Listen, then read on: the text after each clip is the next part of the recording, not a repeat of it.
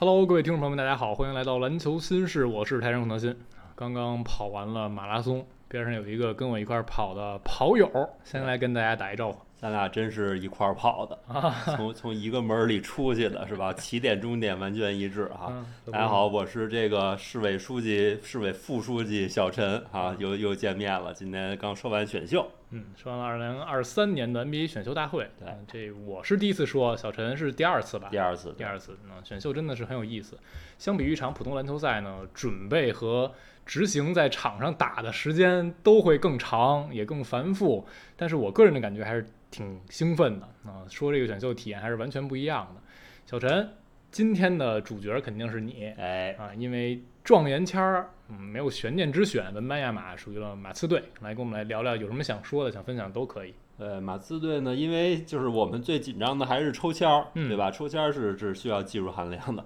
选秀是闭傻子都会选，闭着眼都会选。嗯，啊，就是确实我也看到不少次迷，包括球迷群里啊，都在说，哎呀，一觉醒来啊，梦见这没选没选文班亚马，梦见选了亨德森，吓醒了。啊证明梦都是反的。是这两天我至少看见十个球迷在不同的地方说啊，就是梦见没选文班亚马，就都能吓醒，所以就可见这反向证明了什么呢？确实必须得选文班亚马。嗯，对吧？那么选中之后呢，当然其他的那些事情都还是有待证明，对吧？文班亚马能否健康，能否带领马刺夺冠啊，非常远期的一个目标，这都是有待证明的。嗯呃，我还是那个观点啊，我觉得文班亚马呀、他并不是一个一进来就能提供顶级战力的球员，嗯，他很多地方他的对 NBA 的这种准备还是需要慢慢循序渐进的。是，我们得到最新的消息，马刺不准备让文班亚马打全部的夏季联赛，还是先打打看。因为呢，文班亚马也刚刚打完法甲的这个总决赛，是的对吧？这消耗还是蛮大的，所以说就是，呃，千万不要着急，这是一个长期的事儿啊。看看我们试探一下，看看他到底能扛多大的负荷。因为你从法甲一年四十多场比赛到 NBA 一年八十多场比赛，还可能要打季后赛，这个负荷比赛密度那完全不是一个级别。是的。对吧？所以慢慢来，不着急啊，属于我们的未来啊，我们的夏天、我们的秋天、冬天，未来二十年刚刚开始哈。嗯其实我们刚才也正好看到了 E ESPN 有五位专家，那记者也在说有一个问题，是你觉得马刺能不能和文班亚马携手拿到冠军？嗯这是未来啊，不一定是哪年。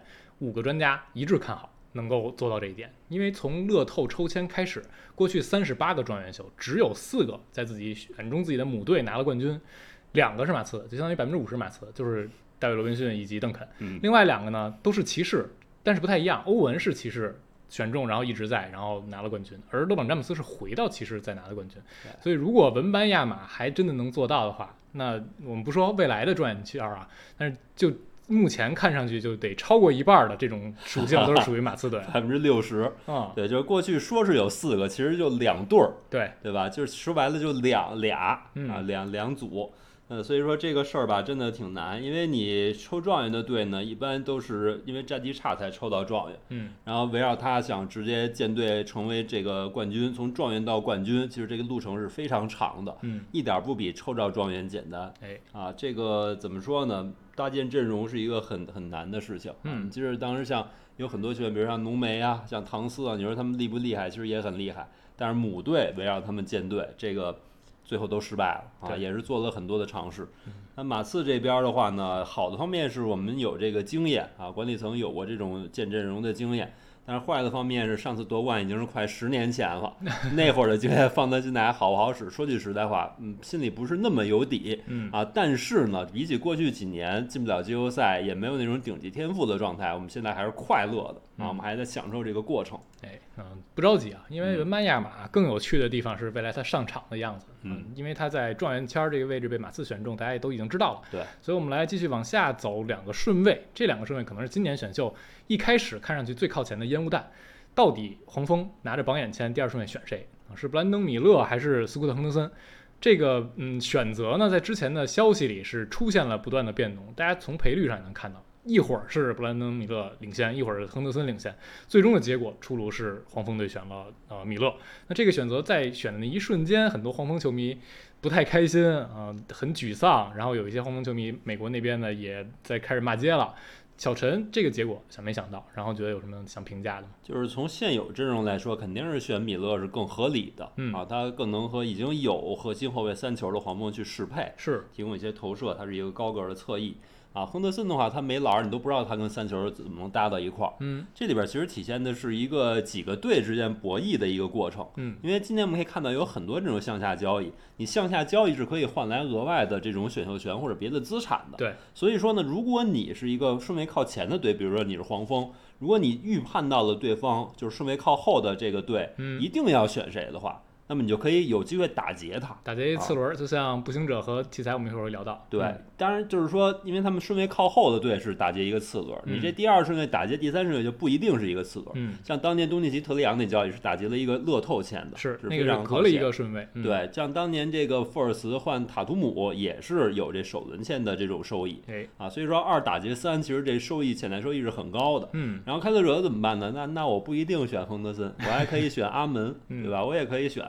所以说就是都是一种博弈。那最后那个黄蜂一看对方很难被打劫，那干脆我就还是选我最合适的。嗯至于说为什么虚的话，其实我觉得更主要是因为啊，人的认知是有一个滞后性。嗯因为亨德森是从一年前他就是可能锁定这个前前几的这么一个位置，对甚至于说跟文班去争状元这么一个位置。所以，所以说美国球迷他们不一定看啊，他们就觉得可能亨德森和文班是一个级别。然后呢，米勒呢是后来冒上来的，他在赛季初没有人能想到米勒会在这样一个位置，甚至可能也就是前十都不一定有，嗯对吧？是后来窜上来的。所以这种情况下，美国球迷对他的认知还没有及时的更新到他实际上跟亨德森是一个级别，嗯甚至更适合黄蜂这样的一个状态。他们的认知还可能还停留在之前亨德森跟文班是一个级别那个状态，是所以最后没选亨德森呢，当然黄蜂球迷就是很很不满，也可以理解。对啊，因为我们看到，呃，关于米勒亨德森，大家普遍认可的一点是，斯库特亨德森可能是天赋上限更高的那个人。嗯布兰登米勒上限也很高，但是斯库特亨德森如果能真正兑现自己的天花板的上限，他会是一个很恐怖的球员。而米勒呢，他和黄蜂的适配性是小陈刚才提到是在这儿的。然后大家就联想到之前黄蜂总经理库布杰克他在接受采访的时候说，我们不考虑适配性，我们就选天赋。但他也说了另一点，嗯，就是最后这二号签选谁拍板的是迈克尔乔丹。那结果我们看到选择的是布兰登米勒啊，就相当于他们从老板层、管理层、教练组最后一致认为米勒可能不仅是适配性适合黄蜂队，他的天赋也是受到他们认可的。那我们就看看未来米勒会有一个怎样的发展。然后关于这二三顺位，啊、我们说完了米勒，当然就是亨德森。刚才小陈其实也聊到了，亨德森和开拓者就涉及下一个问题：开拓者往哪个方向走？那目前看上去，开拓者选亨德森，包括他接下来没有说想要立刻把亨德森交易走这个动态，以及看到的消息说利拉德没有和开拓者保持这样的沟通啊，选谁怎么样没有再去进行商量。那这是不是意味着利拉德夏天要走人了？我觉得就是在选秀之前，你就会感觉就是开拓者很难把这个签换成一个他们想要的那个级别的技战力。嗯刚才也提到，你三号签得换一什么级别技战力，就怎么也得接近全明星级别吧？是因为三号线是大概率开除全明星的，对嗯吧？那那全明星级别选，没有人愿意拿这个换亨德森，因为就是全联盟这种屈指可数。你想想，就是公牛会不会换拉文呐、或者怎么怎么着，对吧？就是那么几个队有可能出全明星级别的球员，嗯啊，比尔那个山头他们已经错过去了，没赶上。对吧？所以就是说，这个没有没有意向，没有意向的话，那利拉德不可能满足于我连季后赛都打不了这么一个状态，是的，肯定得利用你不是很长的这个巅峰，看看有没有往上冲击的可能性。嗯。所以这个事儿你感觉是大局已定。对，呃，我们看到之前一直在报的都是在说，如果开拓者就用这三号签自己留着用，嗯呃甭管选谁，利拉德都倾向于想走，嗯因为他觉得自己等不及。那现在开拓者已经选了斯科特亨德森，嗯，还是有商量空间的，因为这两个签儿的三号签在他们手里，他就选黄蜂剩下那个人就行了。对呃你要想交易斯库特亨德森，确实也就是交易价值可能看上去比米勒还高的那个人，现在也还是能谈的。可能未来这一到两周的时间，对于开拓者来说就非常关键了啊！他们要往哪个方向走，应该和利拉德有一个商量了。然后之前我们提到的就是怎么去，嗯，关于二三号签的交易，一直提到一个名字是鹈鹕，他们对斯库特亨德森是非常感兴趣的啊，但爆出来的名字，比如说西安啊、英格拉姆啊，太多太多烟雾弹了。一会儿说是鹈鹕这边愿意出西安，但像黄蜂这样的队觉得你西安换我保险签我不换。一会儿呢说鹈鹕压根儿没有实际把西安、英格拉姆这样球员放到报价里啊，所以这里有很多很多烟雾弹。那目前看上去鹈鹕可能不太会真的动那两个人啊，因为之前也有很多人在说西安虽然他有伤病史啊，虽然他有场外的负面的风波，但他毕竟是选秀那个节点天赋那么好，上赛季健康的时候鹈鹕一度打得过西部第一，现在这么早的时间就放弃嗯西安，然后再重新来过，对于鹈鹕来说这个。有点嗯过早放弃了，他们还可以再等一等，起码再等一到两个赛季，再给西安一次机会去试一试。所以我们可以再等等看吧。然后我们就不完全一个一个捋呃首轮的一个事情了，我们就算是一个漫谈啊，想到哪儿聊到哪儿。然后我们想聊几个话题，一个就是这一次的选秀有没有那些嗯赢家或者输家，在小陈看来。除了我们说马斯肯定是赢家，文班亚马没有什么悬念，是。还有没有哪个队让你觉得是赢家？我们是躺赢啊，就是先还接着西安那说吧，我觉得现在要卖西安不一定是一个不好的点，嗯，因为你再往换，西安如果再有一个赛季不健康，那你这个价值就可能要雪崩，因为西安毕竟是一个长合同，嗯，这个雪崩的情况你是忍不了的。你看那边勇士切割普尔就很坚决，就是就是因为他后面合同很长，我早点切割可能反而是好，嗯啊，这个就不展开说了，一会儿会聊两句。对对对，那么我们先说赢家吧，我觉得今年选秀。的赢家还是挺多的吧？那我觉得的一个赢家就是爵士队。嗯，首先爵士这个核心的签还是他这个九顺位签，嗯，对吧？真正能选到一个立刻帮到球队的这个这种新人，那么选到亨德里克斯，没错，亨德里克斯就是一个功能性非常全面，就是也不能说非常全面吧，就是他作为一个他这个位置的球员，你你畅想中的这个模板，他应该能做到的事情：三分、护框、篮下终结，一个四号位，有一定的机动性。啊，基本上他都能达到了，就基本放在哪支球队都是能用的。对，就是在他这个模板的范围内，他已经每一项都做到，没有什么明显的短板了。是的，啊，所以这样一个球员就很适配爵士，而且就是说延续了他们之前那个风格。其实之前使用的一个呃前场，就是可能让奥利尼克这个包括。呃，凯斯、马尔卡宁、马尔卡宁三高，三高，对，这也是延续了凯马尔卡宁上赛季在骑士也是打三高的这么一个状态，嗯，就是他已经习惯了打这种高个三号位了，对。那么这样的话，你换来亨德里斯一个有投射的大个，然后搭配凯斯的这种没有射程的，再加上马尔卡宁，这个前场你就感觉非常的均衡，能应对各种情况，空间也不堵啊，所以就是说非常非常理想，嗯。啊，然后后边应该是选了还选了两个，一个是在十六顺位选了江特乔治，对。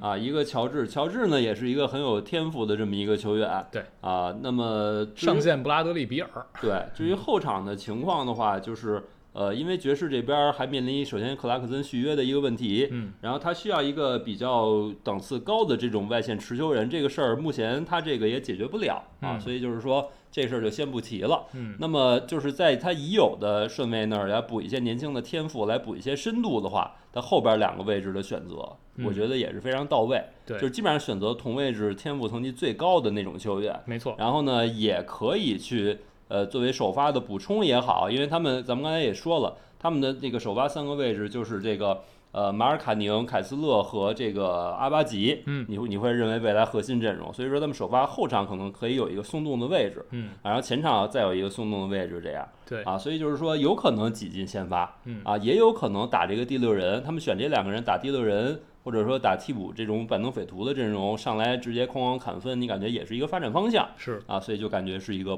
都是不错的选择。对，就稍微补充，爵士首轮还选了一个人，就是森萨博，他选了三个人在首轮，对，三个人其实都符合第一相对年轻，有一定的上限可挖；第二呢，集战力也有，不是那种纯糙、纯一点还都没有的那种呃原始需要你完全从头打磨的，都是有一定技术可以即插即用的。对，所以这是对爵士来说，他们三个位置都选到了自己可能想要的人，这。爵士是被小陈视为一个赢家，那我提到的一个赢家呢是休斯顿火箭。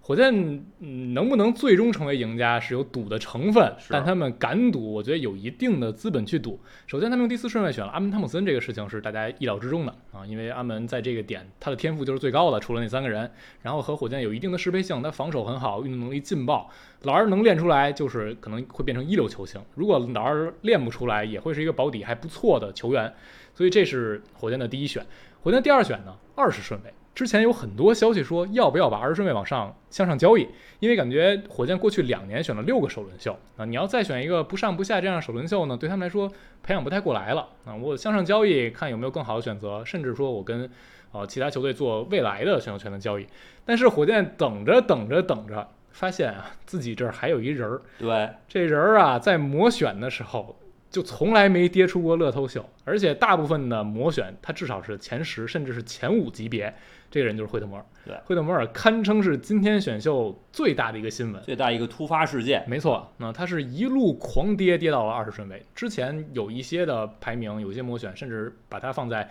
四五，和阿门汤姆森就要竞争一下了。惠特摩尔身体素质非常劲爆啊，然后他有极致的潜力、潜力和天赋去吸引人。但是为什么跌这么多？嗯，只能是一个原因，就是他的健康隐患。对我们看到沃什是在说他的膝盖可能是有一些问题，在他试训的过程中，他的行情就已经在下滑了，但是下滑可能在十名附近，然后选的时候又真正的往下跌，就说明他的这伤情可能真的不太乐观。但是，嗯，惠特摩尔阵营当然是觉得我们是没有问题的啊，所以这个可能需要一定的时间来验证。但是落到这个签位到这个位置上，火箭面前摆这个人，他不可能不选。因为他前面三个顺位是勇士、热火和湖人，都是需要集战力的，没有办法去赌这一把，而火箭有机会去赌。所以今天我们解说的时候，我旁边坐的周鹏老师，鹏哥，他整个人都乐开花了。我问他，这相当于是用四号签和二十号签选选了，相当于两个乐透签似的。他说，甚至像两个十前十顺位，甚至前五顺位，就是因为惠特摩尔这一人实在是硬币两面。如果你赌对了，那火箭有可能成为这届选秀最大的一个赢家。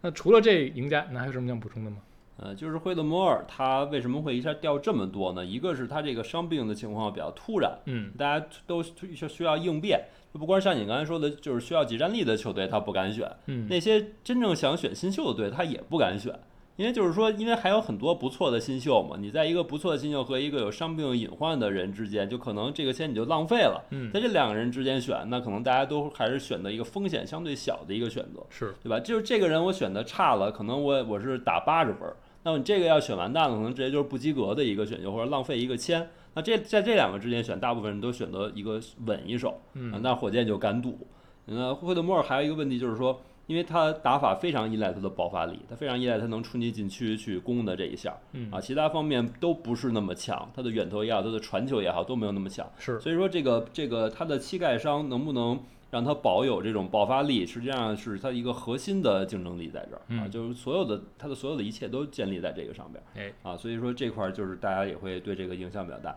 像其他一些球员，可能他在场上能干很多事儿的，就是大家就不会有那么多的担心。对，啊，所以我们就等等看吧，看嗯火箭能不能成为那个赢家。我们选了两个赢家出来，当然还有很多啊。对呃就比如说像步行者打劫了奇才一小手，对，然后包括独行侠，哎啊，独行侠本来只有一个首轮签，但是一下就通过这个选秀大会的交易换来好多好多的球员。是那独行侠我们也继续聊一下，因为我想下聊下一个话题就是今天选秀一些惊喜嗯啊。独行侠应该算一个惊喜了吧？嗯，因为独行侠他本来是有十号签，对，然后先用十号签和雷霆交易，把贝尔坦斯清理了啊，相当于向下交易两个顺位，和雷霆换了十二号签。对，然后清理完就有一个大的交易特例，然后呃，独行侠又和是谁做了一笔交易啊？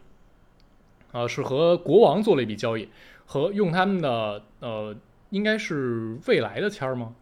就是他们等于吃哦，直接用交易特例，对直接用交易特例吃下了霍姆斯霍姆斯的合同，对，再加今年的二十四号签，姆斯了，没错，对，就等于用这个直接赚了一个，是相当于用空间赚了一个。没错，他们相当于用十号签，最后变成了呃霍尔姆斯加上十二号签和二十四号签。对，霍尔姆斯是一个对独行侠来说，我觉得可以用的球员。我们在解说的时候也提到了，他在国王其实没有爆出来特别严重的下滑或者伤病问题，可能就是完全不适配国王现在的体系了。对，那对于独行侠来说，他是有持球大核的。霍尔姆斯是一个能吃饼的中锋，然后有一定机动的防守能力，所以有可能是能刮一刮的。相比于贝尔坦斯，然后再一个他的两个首轮签，十二号签和二十四号签，十二号签选了他们需要的内线的中锋，机动型的莱弗利，可能是嗯今年的机动型的护框型的中锋里比较好的一个人选，嗯也是很多魔选里给到独行侠的一个人选，就在第十顺位也甚至给到他的。可能是非空间中锋里最好的。嗯哦，然后另一个就是二十四号签选了普罗斯普尔啊，非常受到嗯试训期间行情上涨飞快，运动能力又体现出来很好，然后在联合试训的投射表现，包括混战的表现也很好，和很多球队试训表现也好，所以呢，他的行情过去两个月左右吧，就是一路从次轮涨涨涨涨涨涨到了首轮的中后段，所以独行侠把他嗯首先没用的贝尔坦斯清理了。然后用一个十号签就兑兑现成了三个自己能一用的前场的球员啊，有侧翼有前场，我觉得独行侠确实是在这一年的选秀大会上完成了妙笔。嗯，对，等于贝尔坦斯这合同不但被清理了呢，还换来了一个这个特例，这特例相当于变成了一个首轮签，嗯，相当于就是一换二加清理合同是的，啊，然后又真的换来了他需要的球员，你就感觉这人大赚特赚。嗯，那还有什么惊喜或者觉得特别失望的输家之类的吗？嗯魔术选杰德华德在第十一顺位，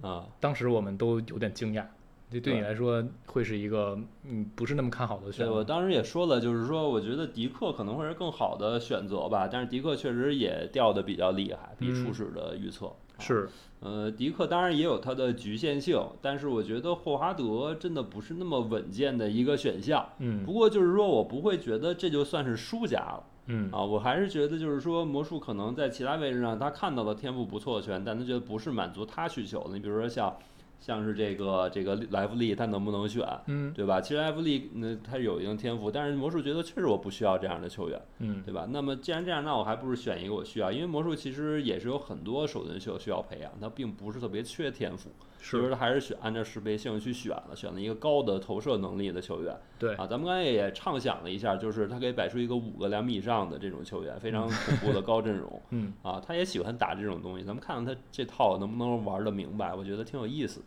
对，反正魔术，嗯，今天他做的一些选择还是挺夸张的，嗯就是进一步他们把他们这策略变得更极致了。我们也可以再等等看。然后我还想提的，嗯，有什么点啊？我想想啊，有一个就是，嗯，今年为什么后边我们说惊喜可能没有那么多，就因为今年很混乱，嗯没有特别。除了会德摩往下掉这个事情，没有特别夸张的让你觉得哪项是不合理的，因为从首轮甚至乐透末段开始到首轮末，选谁不选谁这事情没有谁说的好。那各大的模选榜单分歧也都比较大。嗯，大家就之前比较一致是觉得前九顺位是差不多的啊，但是今天惠特摩尔往下掉这个事情是一个意外。然后剩下的真的有嗯很多让嗯大家就没有办法预测。然后十七、十八、十九，湖人、呃热火和勇士分别选了斯基菲诺、呃哈梅、哈克斯以及波基代呃对波基姆斯基，他们这三个人都是偏集战力的，然后也还是比较符合这一年的选秀，有很多需要集战力的球队，他们不太去害怕跳选，也不太害怕选那种特别大龄的球员，比如呃掘金就是一个非常典型的例子，他们选的球员年龄都非常大，然后他们做的这几笔交易换到了首轮。末，然后次轮出的这几个签，显然都是瞄准了一些自己有意向的名字，比如像呃，他们就用二十九号签选了斯劳瑟，然后用三十二号签选了皮克特，是一个非常 old school 的控卫，那种传统的控卫球员。对，包括还有三十七号签选了泰森，也是一个大龄的锋线上的高炮台啊，所以这种会让你觉得今年的选秀，尤其是这些战力需要补战力的，目前在争冠窗口期的队，他们还是很有目的性的。那么简单的来说，在这选秀之前，可能大家更关注的两笔交易，一笔就是呃凯尔特人和灰熊以及奇才做的这笔，一开始是绿军加奇才加快船啊，是那样的三方的情况，是把布罗戈登给到快船，但是由于布罗戈登的健康问题，所以快船退出了，对。然后变成了灰熊，绿军得到波尔津吉斯，今年灰熊的首轮，明年勇士的首轮前四保护，然后奇才得到的是泰勒斯、琼斯、加里纳利、穆斯卡拉，还有今年绿军的次轮，灰熊得到斯马特，这笔交易让你惊讶吗？很惊讶。嗯，啊，就是怎么说呢？绿军想要去补强这个事儿吧，大家也都知道，但是选择波尔津吉斯，因为波尔津吉斯过去季后赛的履历是有点问题的，嗯，包括在独行侠的一个情况，呃，所以就是说会让人有点担心，是不是风险有点高了？而且你为了这个交易，你把斯马特送走了，是啊，斯马特是队魂级别的球员，而且我们之前就是也提到，斯马特呢，实际上他的一些作用在绿军是有点不可替代的，嗯，他防守端真是能防五个位置，在季后赛是可以去防恩比德，嗯，他防恩比德这个事儿是解放了绿军的一些阵容的这种灵活性的，对我觉得是非常有战略意义的一个事儿。嗯那斯马特走了之后。呃，小白也好，其他人也好，其实干不了这个活儿的，这是他的独特的一个点。嗯，那你相当于你牺牲了这一块儿，但是斯瓦特进攻端有他很多问题，大家说可能关键时刻有一些脑溢血的操作，嗯啊，让球迷看了觉得就是想把他送走，有一部分球迷是是有这种有这种说法吧，哎，啊，但是呢，就是说那些回合你会感觉不是让绿军输球的决定性的原因。对，然后灰熊就说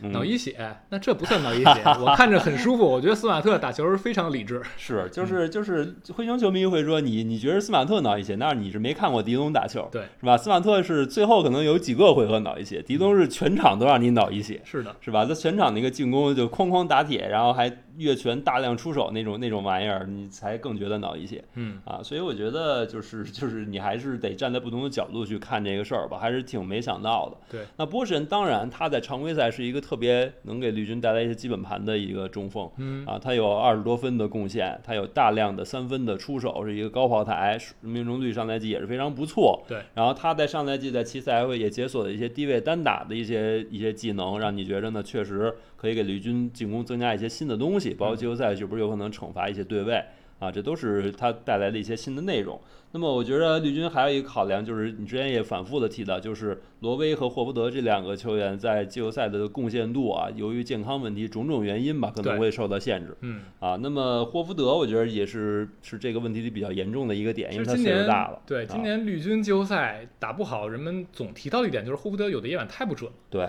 他这波动，嗯，比人们想象中大，而且负面波动更多。对如果霍福德投的准，可能绿军那一套他的进攻真的能够用。对啊但是霍福德确实不太行，所以你干脆补一个年轻一点儿，属性上起码在进攻端有类似之处的高炮台。对，就现在你会发现一个什么事儿呢？霍福德如果投不进三分，他在进攻端很可能是副作用，是他完全干不了别的。嗯然后他在三分线外完全被放空呢，他也不不是不想着我去承担一些别的作用，嗯因为霍福德原来是以全能著称的内线。对，那攻防两端都是全能，进攻端他能在低位去打一打，然后在高位去做一些策应，就是基本上没有他干不了的事儿。嗯，但是现在你发现他低位他也打不了了是啊，他只能站在外线，投不进他也只能接着投，这样越投越没信心，对吧？但是就是说，确实他也干不了别的。但波尔津斯不是这样的球员，嗯，所以你会发现霍福德到了这个点儿，他年龄也这么大了，出勤也不能保障，手感也不能保障的时候，你确实需要一个人来提升内线的这种进攻端的保底。对，就是波神从战力来说，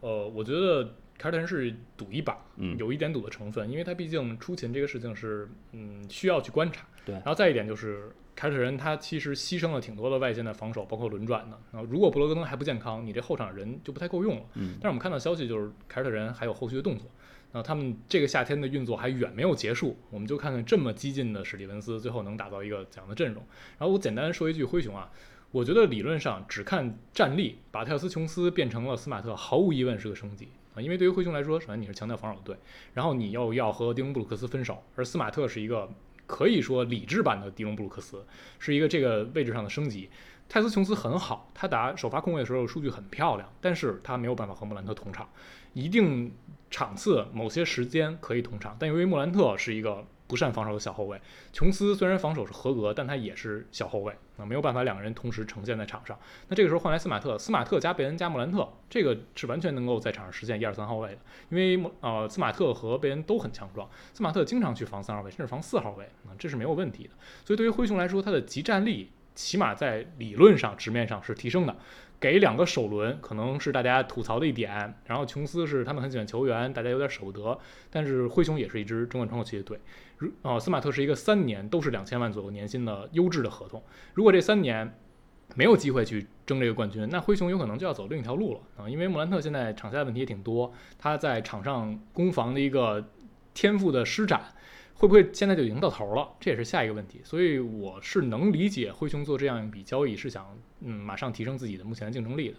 那我们快速的进到今天早上出现的那笔交易啊，这笔交易可能更劲爆，也嗯更令人想不到，是就是勇士用普尔换了保罗，普尔加罗林斯加2023年、2030年的一个首轮前二十保护，非常遥远，再加上2027年的一个次轮换了克里斯保罗，从他们能卖的最遥远的一个首轮签是啊，从奇才那儿得到了保罗，相当于我们看到后边消息啊，当然是勇士希望保罗自己留着用的，那，就用起码明年这一年，后年保罗非保障合同，相当于是一个到期合同。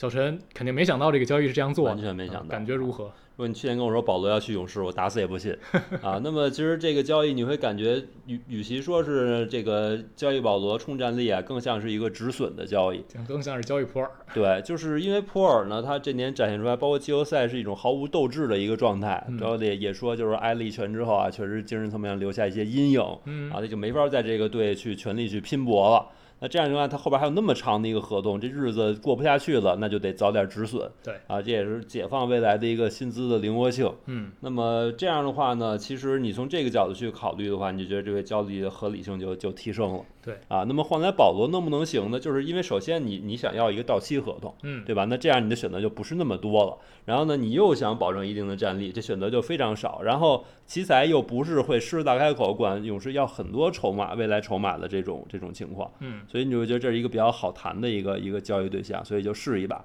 所以就是说，你发现在这个交易里，保罗到底能给勇士提供多少战力，包括后续的化学反应啊，怎么怎么样，可能都甚至不是一个主要矛盾。嗯，然后我们看看这块到底怎么样呢？首先，在真空条件下，保罗是一个比普尔更好的球员，因为他的负面属性要少得多，是，对吧？他防守端呢，反正不至于比比普尔次，嗯，对吧？体型虽然比普尔小，但不至于比普尔次。然后进攻端的话，保罗提供的更多的是稳定性，他提供的产出肯定没有普尔高，但是他也不用消耗那么多出手，然后失误就更不是不用说，就没什么失误。嗯啊，那他有机会帮助其他人变得更好，帮助这些勇士很多的角色球员变得更好。嗯所以说综合考虑来说，保罗在真空条件下肯定比普尔好，然后在勇士有机会打出比普尔更好的影响力嗯，啊，所以这就是总的来看这笔交易的合理性是在这儿的。对，嗯，其实，嗯，我还是想感慨一句，NBA 世界真残酷。前脚麦克邓利维上任说，我们预计普尔还在这儿打四年，嗯然后结果后脚就给卖了。而且你从这笔交易能看出来，嗯，是勇士在贴东西。我是觉得，比如说保罗这个到期合同，我在我心中啊，可能价值是一个首轮左右。嗯，然后最后勇士相当于用一首轮加一个次轮加上普尔，那也就是说普尔起码肯定不是一个正资产，对他这合同摆在这儿。对，就是这意思，啊就是怎么说呢？这事儿咱们得这么说，树挪死，人挪活。是，就是勇士认为普尔在勇士这儿已经不太可能成为正资产了，没错那么综合考量，就是他跟格林路这矛盾化解不了，那这个事儿肯定是对的嗯啊。那他在奇才有可能变成一个正资产，对如果这事儿实现了，奇才就赚大。嗯，因为奇才很明显他在拆家重建，嗯，他换保罗，我觉得最基本的一个逻辑，他肯定不想吃长合同，他嗯想要选秀权加上到期合同。然后为什么能接受普尔呢？就是因为普尔是一个年轻的，有可能能刮出来的彩票。对，就算真的刮不出来，我觉得普尔不至于特别次，起码能从能成为一个相对来说弱队刷子。对啊，那能成刷子，你就有一定卖的机会。嗯啊，所以这是对奇才来说的一个逻辑。那这笔交易最终能怎么样？首先我们还是得看勇士这个夏天后续的动作啊，因为追梦格林跳出选项这个事儿能不能最后谈拢，大家还是继续看。然后如果把追梦留下了，嗯，保罗和勇士这个动态进攻体系怎么去用，这是科尔下一个难题。但是起码啊，勇士现在这个态度就是我们。嗯，不再走所谓年轻人这条路，我们要在这个节点帮助库里继续的保持竞争力啊，这个是摆在这儿的。那我们就看这个夏天勇士还会有什么动作。对，嗯，那我们因为因为嗯确实你像复制马刺当时那个用这个次轮甚至首轮末的签来保持球队竞争力这个事儿，真的不是那么容易实现。是啊，所以说就是勇士发现了这个事儿挺难的，那那干脆咱们就冲一把啊，嗯就是就是赌现在了。对，就包括像库明加、穆迪啊，怎么办啊，也都是值得观察一下。也有很多队在问价库明加了。对，那行，我们这期节目就录到这儿，也非常长啊，从选秀，然后到一些两个交易的一个漫谈啊，一个大锅饭，大家就是看着吃就行了。非常感谢小陈的做客，那，感谢大家收听，我们下期节目再见啦，拜拜。拜拜。